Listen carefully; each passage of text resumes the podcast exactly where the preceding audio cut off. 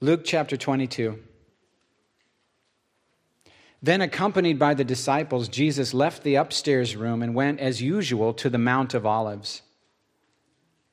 And there he told them, Pray that you will not give in to temptation. He walked away about a stone's throw and knelt down and prayed, Father, if you are willing, please take this cup of suffering away from me. Yet I want your will to be done, not mine. Then an angel from heaven appeared and strengthened him, and he prayed more fervently. And he was in such agony of spirit that his sweat fell to the ground like great drops of blood. At last he stood up again and returned to the disciples, only to find them asleep, exhausted from grief. Why are you sleeping? He asked them. Get up and pray so that you will not give in to temptation. But even as Jesus said this, a crowd approached, led by Judas, one of the twelve disciples. Judas walked over to Jesus to greet him with a kiss. But Jesus said, Judas, would you betray the Son of Man with a kiss? And when the other disciples saw what was about to happen, they exclaimed, Lord, should we fight? We brought swords. And one of them, you guys know which one, don't you? struck the high priest's servant and slashed off his right ear. But Jesus said, No more of this. And he touched the man's ear and healed him. And then Jesus spoke to the leading priests and the captains of the temple guard and the elders who had come for him Am I some dangerous revolutionary that you come with swords and clubs to arrest me? Why didn't you arrest me in the temple? I was there every day. But this is your moment, the time when the power of darkness reigns. So they arrested him and led him to the high priest's home, and Peter followed at a distance. And the guards lit a fire in the middle of the courtyard and sat around it, and Peter joined them there. And a servant girl noticed him in the firelight and began to stare at him. And finally she said, This man is one of Jesus' followers. But Peter denied it. Woman, he said, I don't even know him. After a while, someone else looked at him and said, You must be one of them. No, man, I'm not, Peter retorted. And about an hour later, someone else insisted, This must be one of them. He's a Galilean too. But Peter said, Man, I don't know what you're talking about. And immediately, while he was still speaking, the rooster crowed. At that moment, the Lord turned and looked at Peter.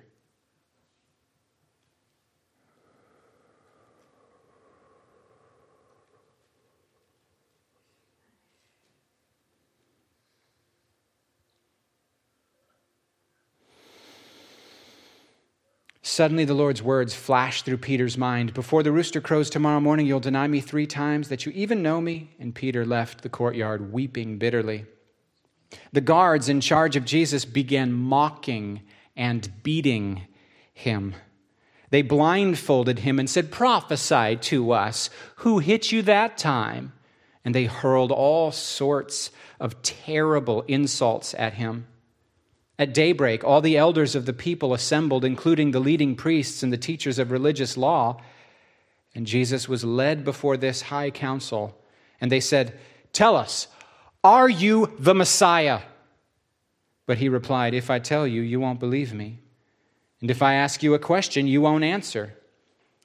But from now on, the Son of Man will be seated at the place of power at God's right hand. And they all shouted, So you are claiming to be the Son of God? And he replied, You say that I am. Oh, why do we need witnesses? They said, We ourselves have heard him say it. And then the entire council took Jesus to Pilate, the Roman governor, and they began to state their case. This man's been leading our people astray by telling them not to pay their taxes to the Roman government and by claiming he is the Messiah, the king. So Pilate asked him, are you? Are you the king of the Jews? And Jesus resp- replied, You've said it. So Pilate turned to the leading priests and to the crowd and said, I find nothing wrong with this man. Then they became insistent. But he's causing riots with his teaching wherever he goes, all over Judea, from Galilee to Jerusalem.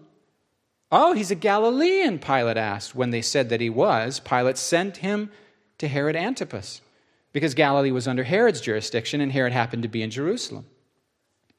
Herod was delighted with the opportunity to see Jesus because he had heard about him and he'd been hoping for a long time to see Jesus, hopefully, to see him perform a miracle. He asked Jesus question after question, but Jesus refused to answer.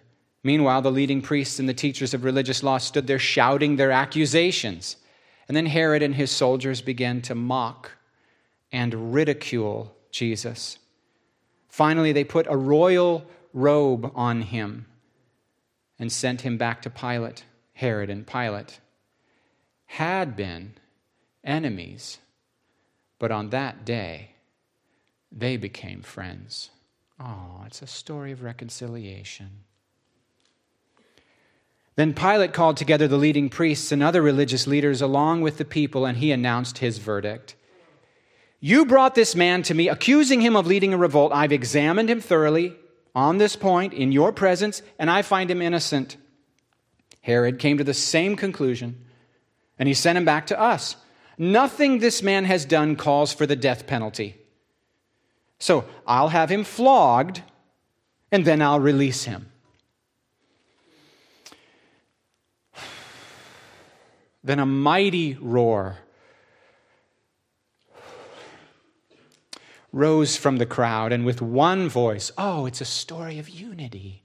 So heartwarming. Reconciliation and unity in this story, isn't it nice? Don't believe the people who say unity is always of the Lord.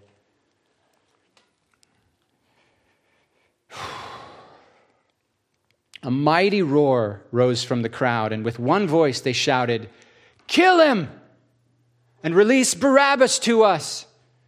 Barabbas was in prison for taking part in an insurrection in Jerusalem against the government and for murder.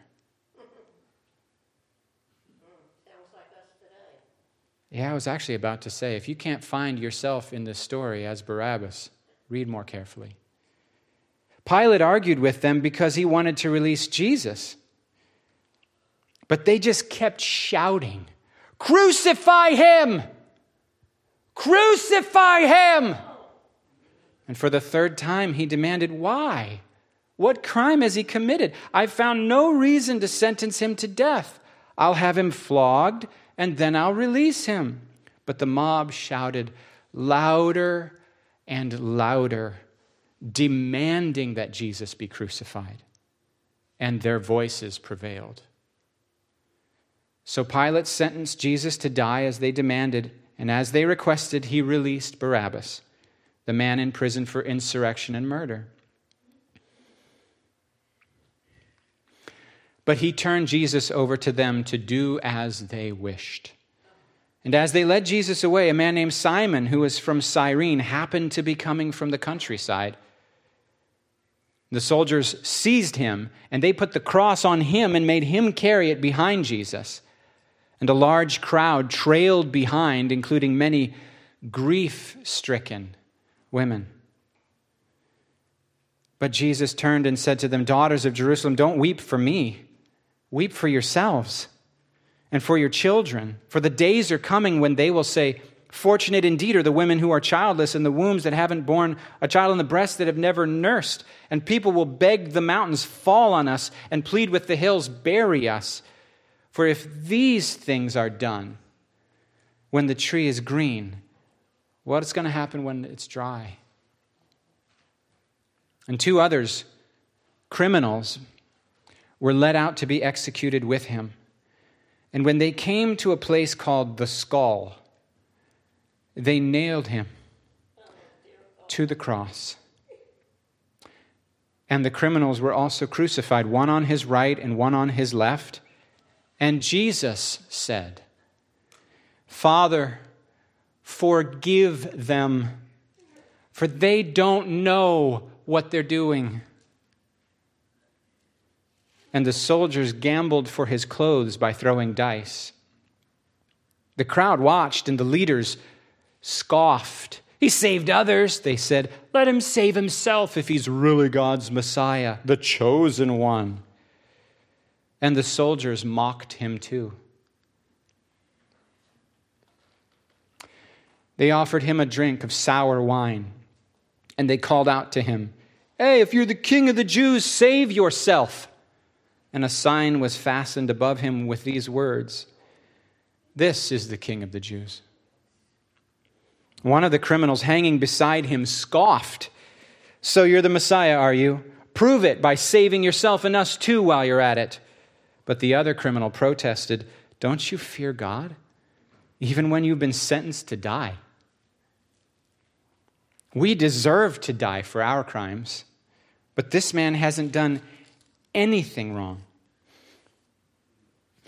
And then he said, Jesus, remember me when you enter your kingdom.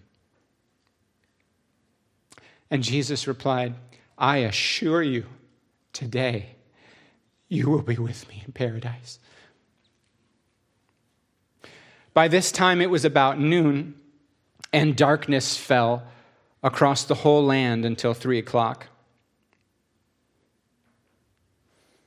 You got it, buddy? Yeah.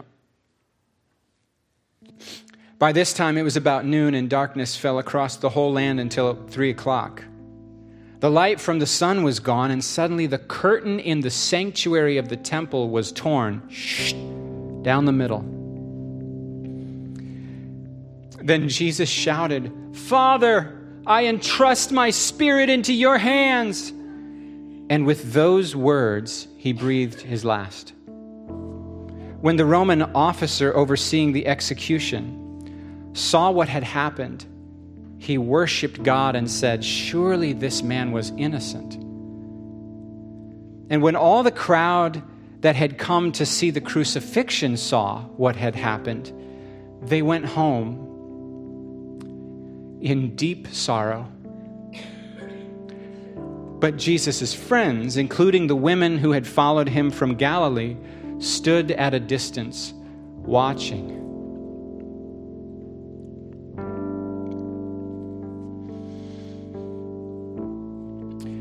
Now there was a good and righteous man named Joseph he was a member of the Jewish High Council, but he had not agreed with the decision and the actions of the other religious leaders. He was from the town of Arimathea in Judah, and he was waiting for the kingdom of God to come. He went to Pilate and asked for Jesus' body.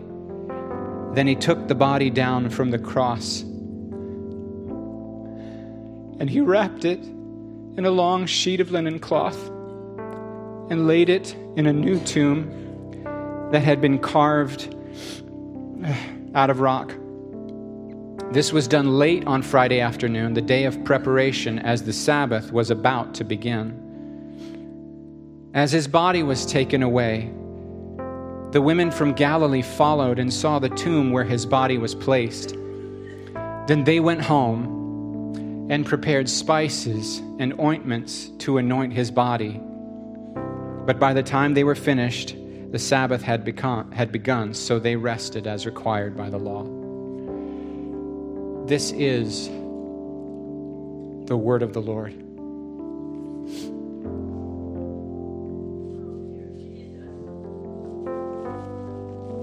I remember being a brand new Christian, a brand new Christian, and reading Luke's account and being overwhelmed.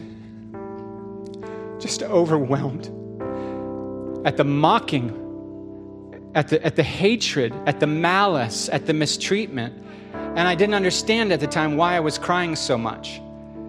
I still don't fully grasp what it is about the crucifixion narratives that I, I, I, I want to avoid. I don't like them. I didn't like Mel Gibson's movie. I'm not, it's not fun stuff. I'm, I'm, I'm blown away at the capacity for those women who loved Jesus and who, who knew him so well and who, who had experienced so much love from the Father through Jesus. how they didn't back away from his sufferings. They were right with him every step of the way. They did not back away from the brutality. They were there. They could not, they loved him. Love will take you those kind of places. Love will take you those kind of places with people. I just remember reading Luke's account, and I think I was out on the sidewalk and I just got down on my knees, not because I was like, I should get down on my knees, but just because this is what you suffered, Jesus. This is what we did to you. This is what, and there's something. I, I, you know, you, you grow up hearing that God loves you. you singing God loves you. And in Sunday school, you, you're taught that's the answer. That's the right answer to the question Who is God? God is love. But then I met God and devoted my life to God and, and said, okay, I've got a new identity. I've got a new story. My whole life is God. What I wake up in the morning to do is love God. I'm on the planet Earth to worship God. I'm here to be a dwelling place for God. And there's something different than when you start to walk with, rearrange your life around, and become familiar with and have a conversational, heart to heart, open, sharing relationship with God. Then you come and you, you read the Bible, and it's, it's, well, I guess as the kids would say, it hits different. That's a weird expression to me as an older guy. It's different. what?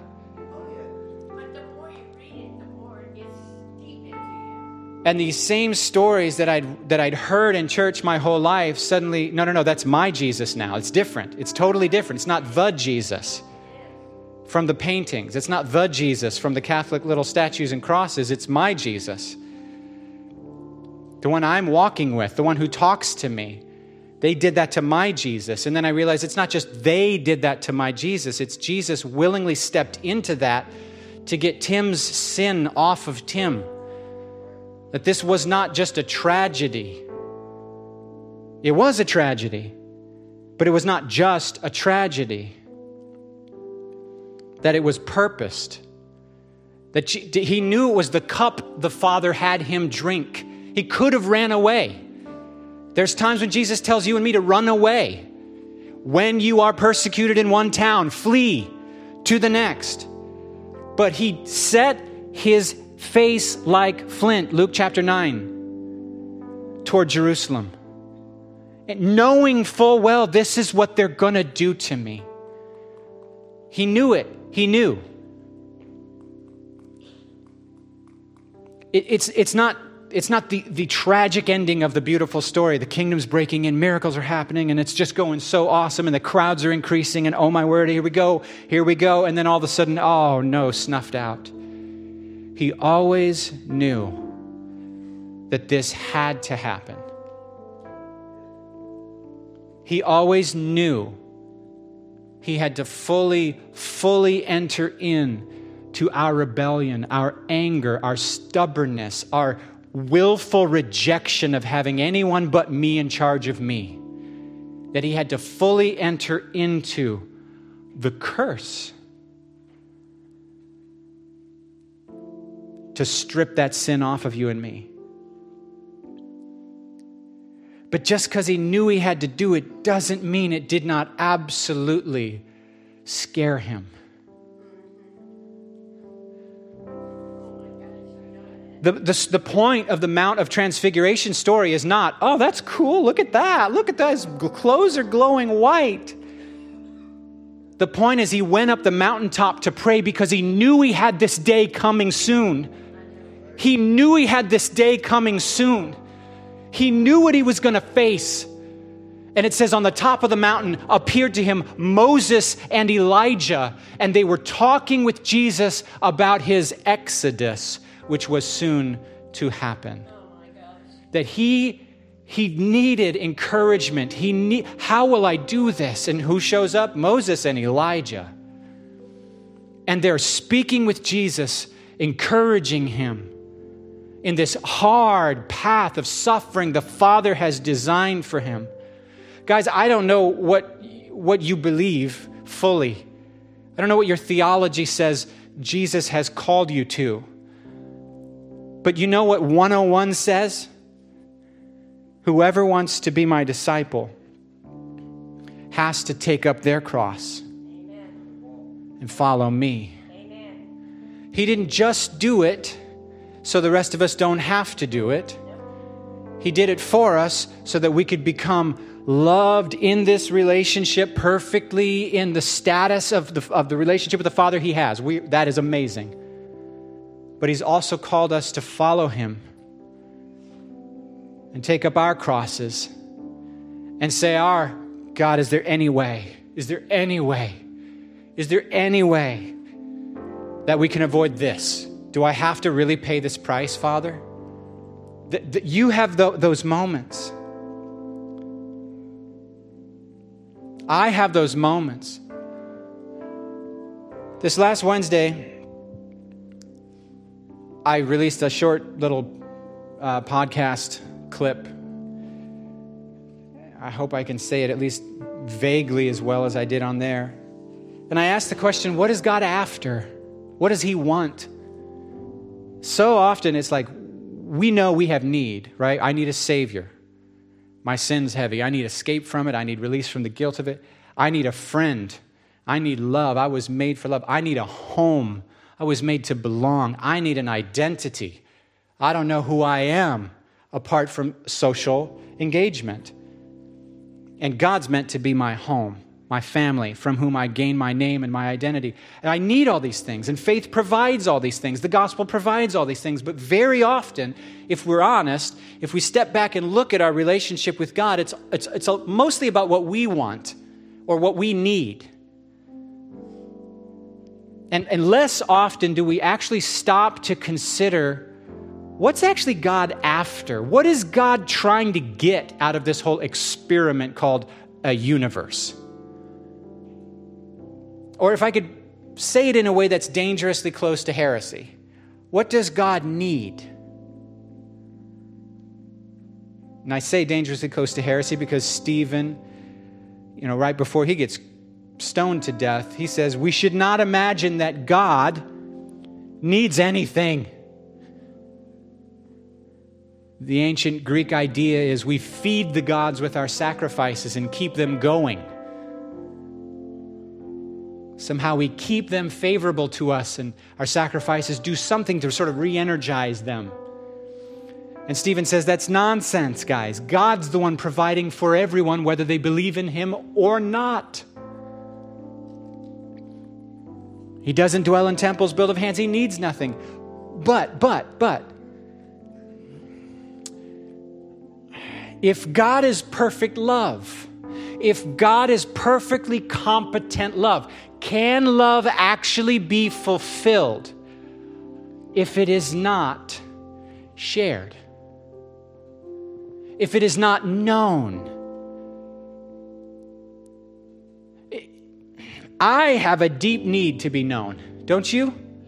I have a deep, deep need to be known. So deep, I need somebody to see me deep in who I really am, flaws and all, gifts and flaws, all of it, and actually love me.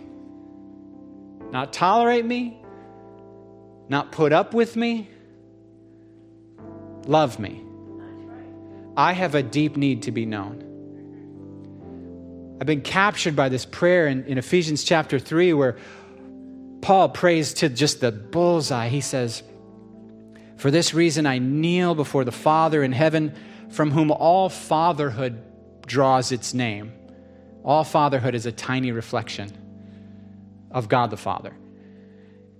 And I'm, I'm pleading with God to give you the power of the Holy Spirit, the power of the Holy Spirit. Not, not, not for physical healing, not for spiritual gifts, for this. Not that those are wrong, but I'm saying this is actually deeper and more important.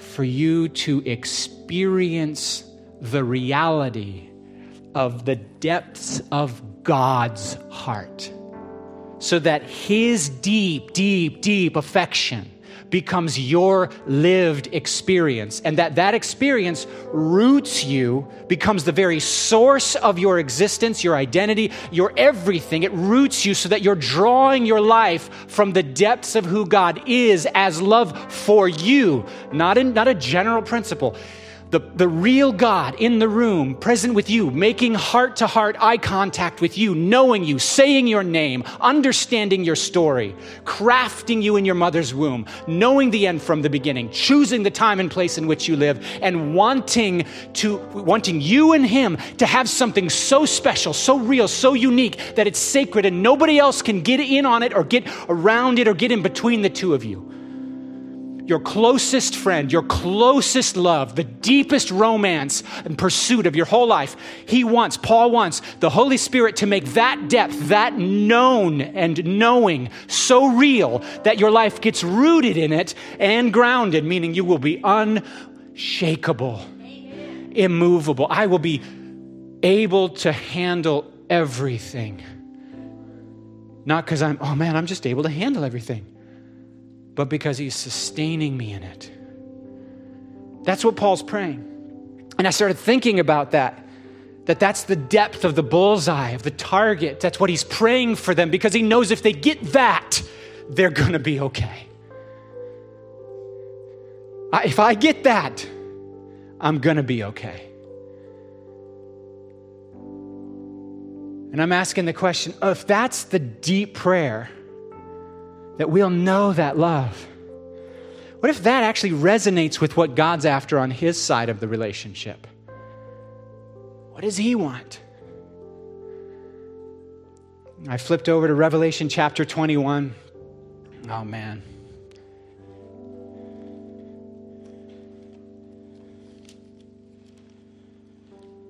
Just a pro tip cut everything out of your Bible as soon as you get it that isn't the Bible the glossary, the definitions. You can leave the maps, but you can leave the index. If you have a study Bible, that's at least half uninspired. Anyway, then I saw a new heaven and a new earth, for the old heaven and the old earth had disappeared, and the sea was gone. And I saw the holy city, the new Jerusalem, that's you and me coming down from God out of heaven like a bride beautifully dressed for her husband. And I heard a loud shout from the throne saying, Look, God's home, God's home. That's you and me. God's home is now among his people. He will live with them and they will be his people, and God himself will be with them. He will wipe every tear from their eye. There will be no more death, no more sorrow, no more crying, no more pain. All these things are gone forever. And the one sitting on the throne said, Look, I'm making everything new. It goes on to say there's no night, there's no nighttime, there's no need for lights, there's no temple because God's radiant glory lights up everything. And I'm reading this and I'm going, oh, he finally got it. God finally gets, God finally gets what he's been working for since Genesis 2. He finally gets his dream. His dream's finally fulfilled. This thing he's been working for for thousands of years, this thing he's wanted all along. A people with whom he can dwell. Hebrews says it was for the joy in front of him, ahead of him, that Jesus endured this cross. Well, not this one, the cross. What's the joy?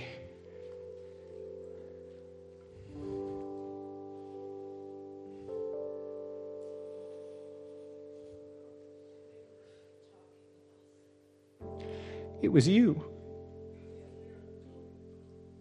It's you.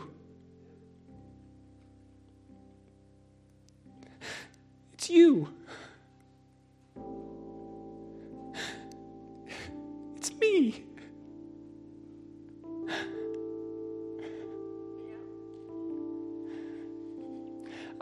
I don't know if we can take it in. I don't know if we can absorb it. I don't I just Paul says it's actually beyond. We want you to know the love of God, though it is beyond knowledge. You can't exhaust it. You can't get it. Our brains are too small. Our hearts don't have the absorbing capacity. We just don't have, we don't have the ability to, to receive how deep His love is. This needs, need, this needs explaining. This needs explaining. And my best explanation is this is the I love you of God. Sin had taken my heart so far from God. Sin was my, is my soul deadening prison that keep, drags me away from God. And I know there's people who are going to say, no, that's not true. It's true on my end of it, it is. It didn't change God, that's true. Didn't change his heart toward me, that's true. Sure changed my ability to see him clear.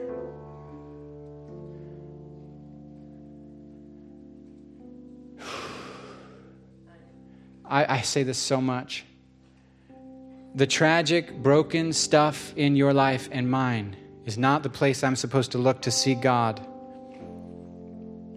We're in a fallen world that doesn't look like heaven. Everywhere you look, you see God's will not being done on planet Earth. Which is why when Jesus came, he said, The will of God's arrived in human form. So I'm going to start setting things right. So he undid sin, sickness, alienation, brokenness, separation from God, and distance. Where the church said, We prayed and it didn't happen, so it must not be God's will, Jesus walked in and said, Be healed. Where the church said, That person's a moron, get him out of here, they're dirty, Jesus said, Neither do I condemn you, go and sin no more.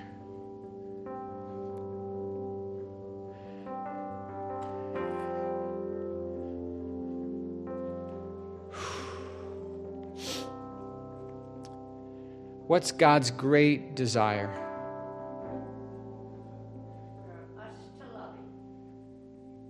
He, he wants to be known. He wants to be known. It's just a new thought, isn't it? To sit there in your prayer time and actually think about God as a person with emotions. Emotions. Oh, no, not God. Emotions are bad. Emotions are stupid. If I could just turn them off, I would. No, no, we're humans, so our emotions are often unreliable. unreliable. But the Father's aren't. We have them because they're good. He has emotions. Just a new thought, right? Sit there in the morning and instead of what you need, what, what you want, what you're afraid of, all the brokenness in the world, maybe sit a minute, let, let, let it be a face to face thing and go, okay, God, you want to be known. Which is why I think those, those prayers where Paul says, I want to know Christ, are like mountaintop prayers super important prayers. I want to know Him. Yeah, we're going to pray about trauma and tragedy and brokenness and who's sick and who needs Jesus and all that. We're going to pray about all those needs. Those are called petitions. But the deep prayers, guys, the deep prayers, I want to know you. And if, you, and if when we do know him, we go, oh, you are worthy. You're worthy. You're worthy. John was in the book of Revelation. He's in heaven. He's in heaven, and there's a scroll, and no one can unlock the scroll. They look around all of heaven, and no one is found worthy to unlock the scroll and release God's will to planet Earth. No one is found worthy. And it says, There was silence for a half hour in heaven, and I wept, and I wept. And then the Lamb steps forward You, you are worthy. You are worthy. You are worthy. Only you are worthy. Only you are worthy. You are worthy to open the scroll. For you poured out your blood and you redeemed people from every tongue, tribe, nation, and language. And then that becomes the song of heaven forever. Because through Jesus, we've come, like Peter says, to trust in God through Jesus. We finally see you, Father. We finally see you, Father. Oh, we want to know you. And when we know you, oh, Jesus. My friend Dennis doesn't say Jesus, he says, My Jesus. My Jesus. He'll walk around when he's praying for people, mm, mm, mm, my Jesus. And I thought he was weird when I first heard him doing that. Well, there's a bunch of reasons you can think anybody's weird, because everyone seems normal until you get to know them. Then you find out we're all crazy. Everybody's weird. Yeah? If you don't think I'm weird, just hang around a little longer. You'll see it. well, weird is good. Weird is good. When we know Him, when we know Him, we cry holy. We cry holy. I'm just going to give you a minute to talk to your Jesus about the cross he took with you as the joy in front of him so you and him could have a relationship that lasts forever. That lasts forever. Take a minute.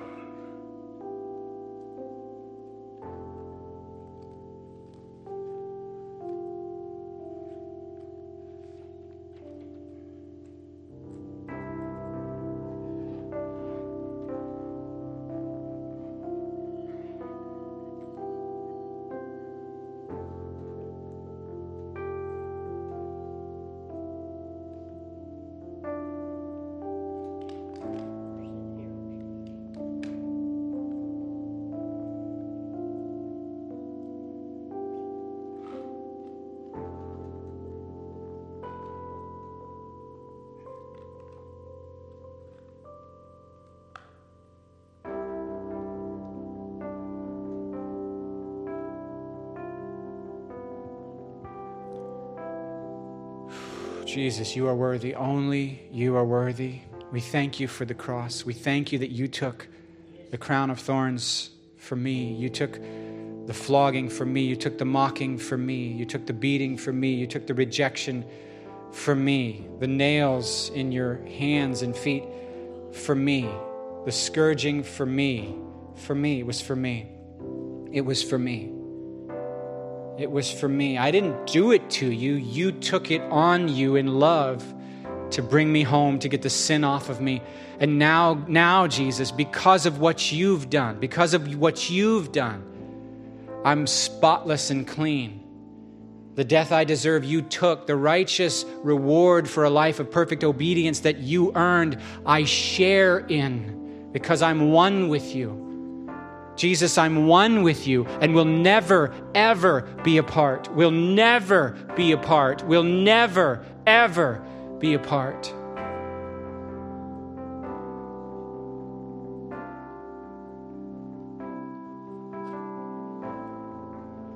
Lord, those times and places where I've denied you, like Peter, forgive me.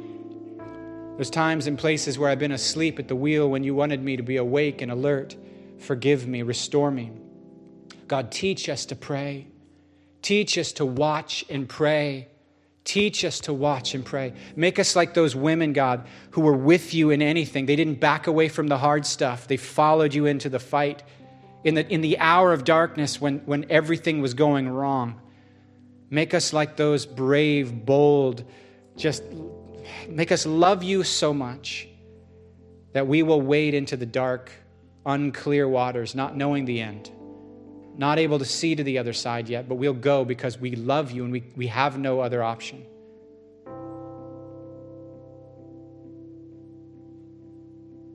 You are our treasure buried in a field, but we are yours. You are our treasure, we are your treasure. You are our pursuit, but we've been your pursuit. Throughout all history, you've been pursuing us. We worship you, Father. We worship you, Jesus. We worship you, Holy Spirit. What does the prayer team have for the day? What do you got, Stan? Um, if uh, anybody needs to give their heart to Jesus this morning or rededicate their heart to Jesus, um, I want to pray with you. And uh, the other thing is, I need to pray for Jen and Skylar. What else, guys? Anybody else on the prayer team, guys? Hold up. Uh, just um, anyone need more encouragement to keep going, keep moving forward through the storms of life. Anything, Katie? Uh, Jesus had revealed to me when that if I was the last person on earth, he still would have went to the cross just for me. And if you don't know that reality, if you don't know that reality, don't leave today. Please. I'd like to pray with you. Thank you, guys. It's so good to see you. I know we're missing a bunch of people for good reason. I do not take for granted these Sundays I have with you, Gateway. And I don't regret at all giving my one life to Gateway.